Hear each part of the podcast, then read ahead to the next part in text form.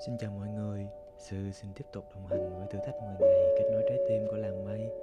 Hôm nay là ngày thứ ba của thử thách. Sư xin trả lời thư của một bạn đã gửi đến chiều qua. Mọi người cùng lắng nghe nhé. Kính gửi Sư Con mới tham gia online được khoảng 2 tuần Và tình cờ vào phòng nghe Sư chia sẻ.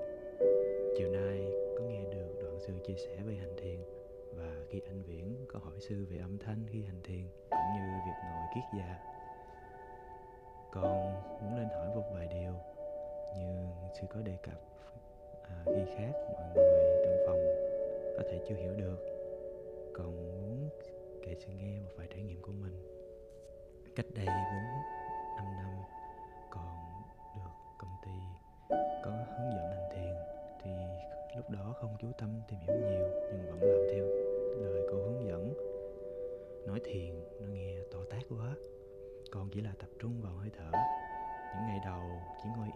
3 phút, nhưng không thể nào tập trung vào hơi thở. Nhắm mắt lại là một loạt thứ hiện ra, như cuốn phim. Mọi thứ diễn ra trong ngày, sự lo lắng lần lượt xuất hiện. Nghe theo cô hướng dẫn để mọi thứ diễn ra, và vẫn tập trung vào cảm nhận hơi thở. Dần dần, không còn thấy những hình ảnh đó. Thời gian ngồi hít thở lâu hơn. Tiếp đến lại rơi vào trạng thái buồn ngủ. Theo như từ cô dùng, đó chính là hôn trầm vẫn giống như câu nói lần trước còn tập trung vào quan sát hơi thở. Và được giai đoạn đó, thời gian ngồi hít thở lâu dần hơn, nhưng lại gặp vấn đề khác là cảm thấy tê chân khi ngồi kiết già. Cảm thấy ngứa như kiến cắn và mũi chích ở tay hỏi cô thì cô nói vẫn cố gắng tập trung vào quan sát hơi thở, cái đó là cảm giác rồi sẽ qua. Quả thật đúng, tập trung vào hơi thở quan sát thì dần dần cảm giác ngứa, tê chân sẽ biến mất thời gian ngồi hít thở sẽ tăng lên 30 đến 40 phút. Lại cảm giác nó trôi qua rất nhanh. Chiều nay, nghe anh Viễn chia sẻ về âm thanh xuất hiện khi hành thiền, làm cũng nhớ đến lần đầu khi hít thở trước biển. Lần đó, ra biển vào buổi sáng, ngồi hít thở và cảm nhận được tiếng chân người qua lại. Rồi hít thở, mở mắt ra có một dòng chữ của người lạ, ghi trên các câu bình minh sẽ mang em đi đi. Đó là của một người khách du lịch thấy con ngồi giữa bãi biển, nên trêu và tưởng con đang tập khí công. Người lạ nói, đã quơ tay qua lại trước mặt con nhưng không thấy phản ứng gì. Trao đổi xã giao qua lại rồi chào tạm biệt.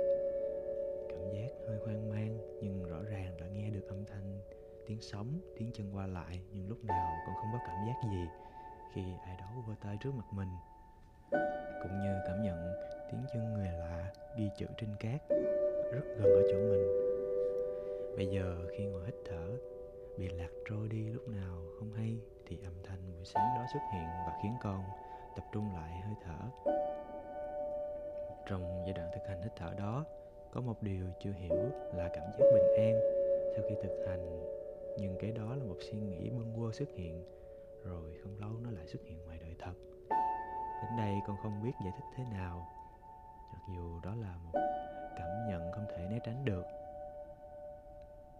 Có cảm giác sợ và không dám đối mặt. Ừ, nên không còn thực hành thường xuyên.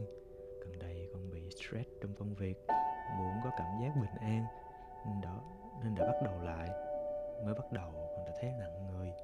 Không cân bằng, lắc lư, hơi thở cực kỳ nặng còn muốn hỏi sư, nếu tiếp tiếp tục lặp lại việc cảm nhận như trước đây, việc hành động như trước thì còn nên làm gì để đối diện với nó?